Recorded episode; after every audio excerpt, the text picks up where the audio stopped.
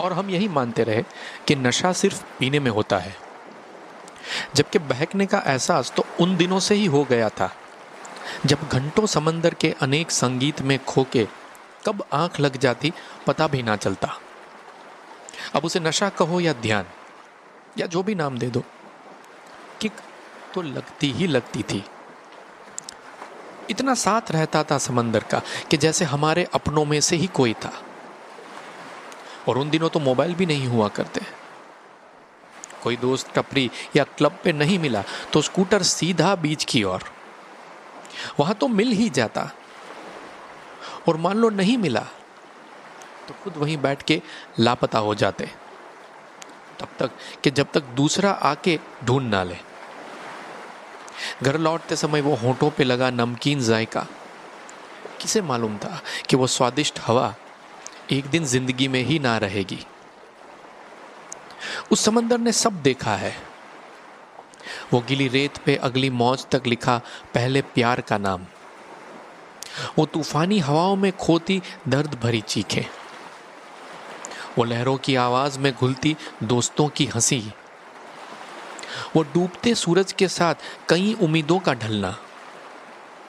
समंदर, जैसे मुझे बहुत करीब से जानता था।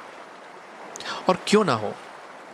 खुशी हो या गम, वही तो एक अकेला गवाह हुआ करता था। और मेरे जैसे न जाने कितने और है, जिनका वो सहारा आज भी होता होगा। ये कविता समर्पित है मेरा उस मिठापुर के समंदर से रिश्ते को। ये चांदनी की चाशनी में भीगता, सूखता, चांदी सा बदन। ये हरी जुल्फों की आड़ में छिपती, दिखती, सुडोल काया। ये बेदाग पानी की सतह पे डूबते, उभरते, कुछ हल्के से मुहासे। ये हर पहर सवरना, ये हर मौसम सवरना। कभी हरा तो कभी नीला, कभी सफ़ेद तो कभी सलेटी। ओह ये समंदर।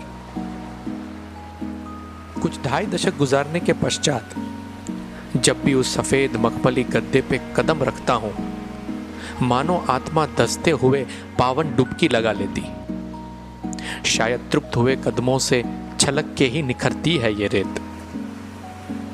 मीलों की कठिन डगर काट कर भी वेग सा दौड़ लेता हूँ।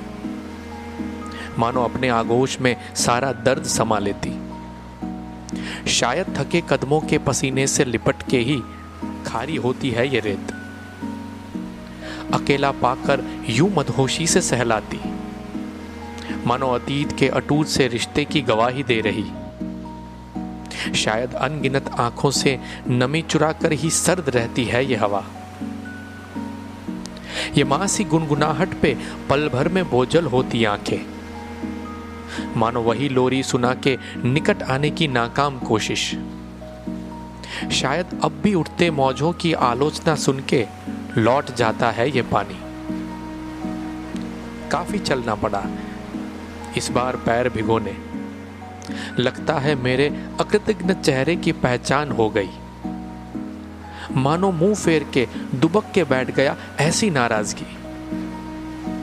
शायद इसीलिए बच्चों के गीले महलों को धराशायी करता रहता है ये पानी।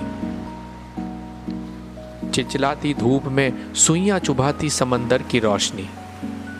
मानो बेवजह ही बददुआ समेटती। शायद शाम के सूरज को निगल के ही हिसाब बराबर करता है ये पानी। प्यार में डूबे एक बार, सौ बार चले डूबने। मानो उस पार किसी किनारे की कोई आस नहीं। शायद इसीलिए क्षितिज पे मिलन से कुछ सीख देता है यह समंदर। जला देना कहीं भी। पर राख बहाना इसी पानी में। मानो गंगा में ही विलीन कर दिया। शायद अगले जन्म में मुसाफिर को अपनी हस्ती से फिर मिला दे ये पानी। Thank you for listening That was Himanshu Gadvi.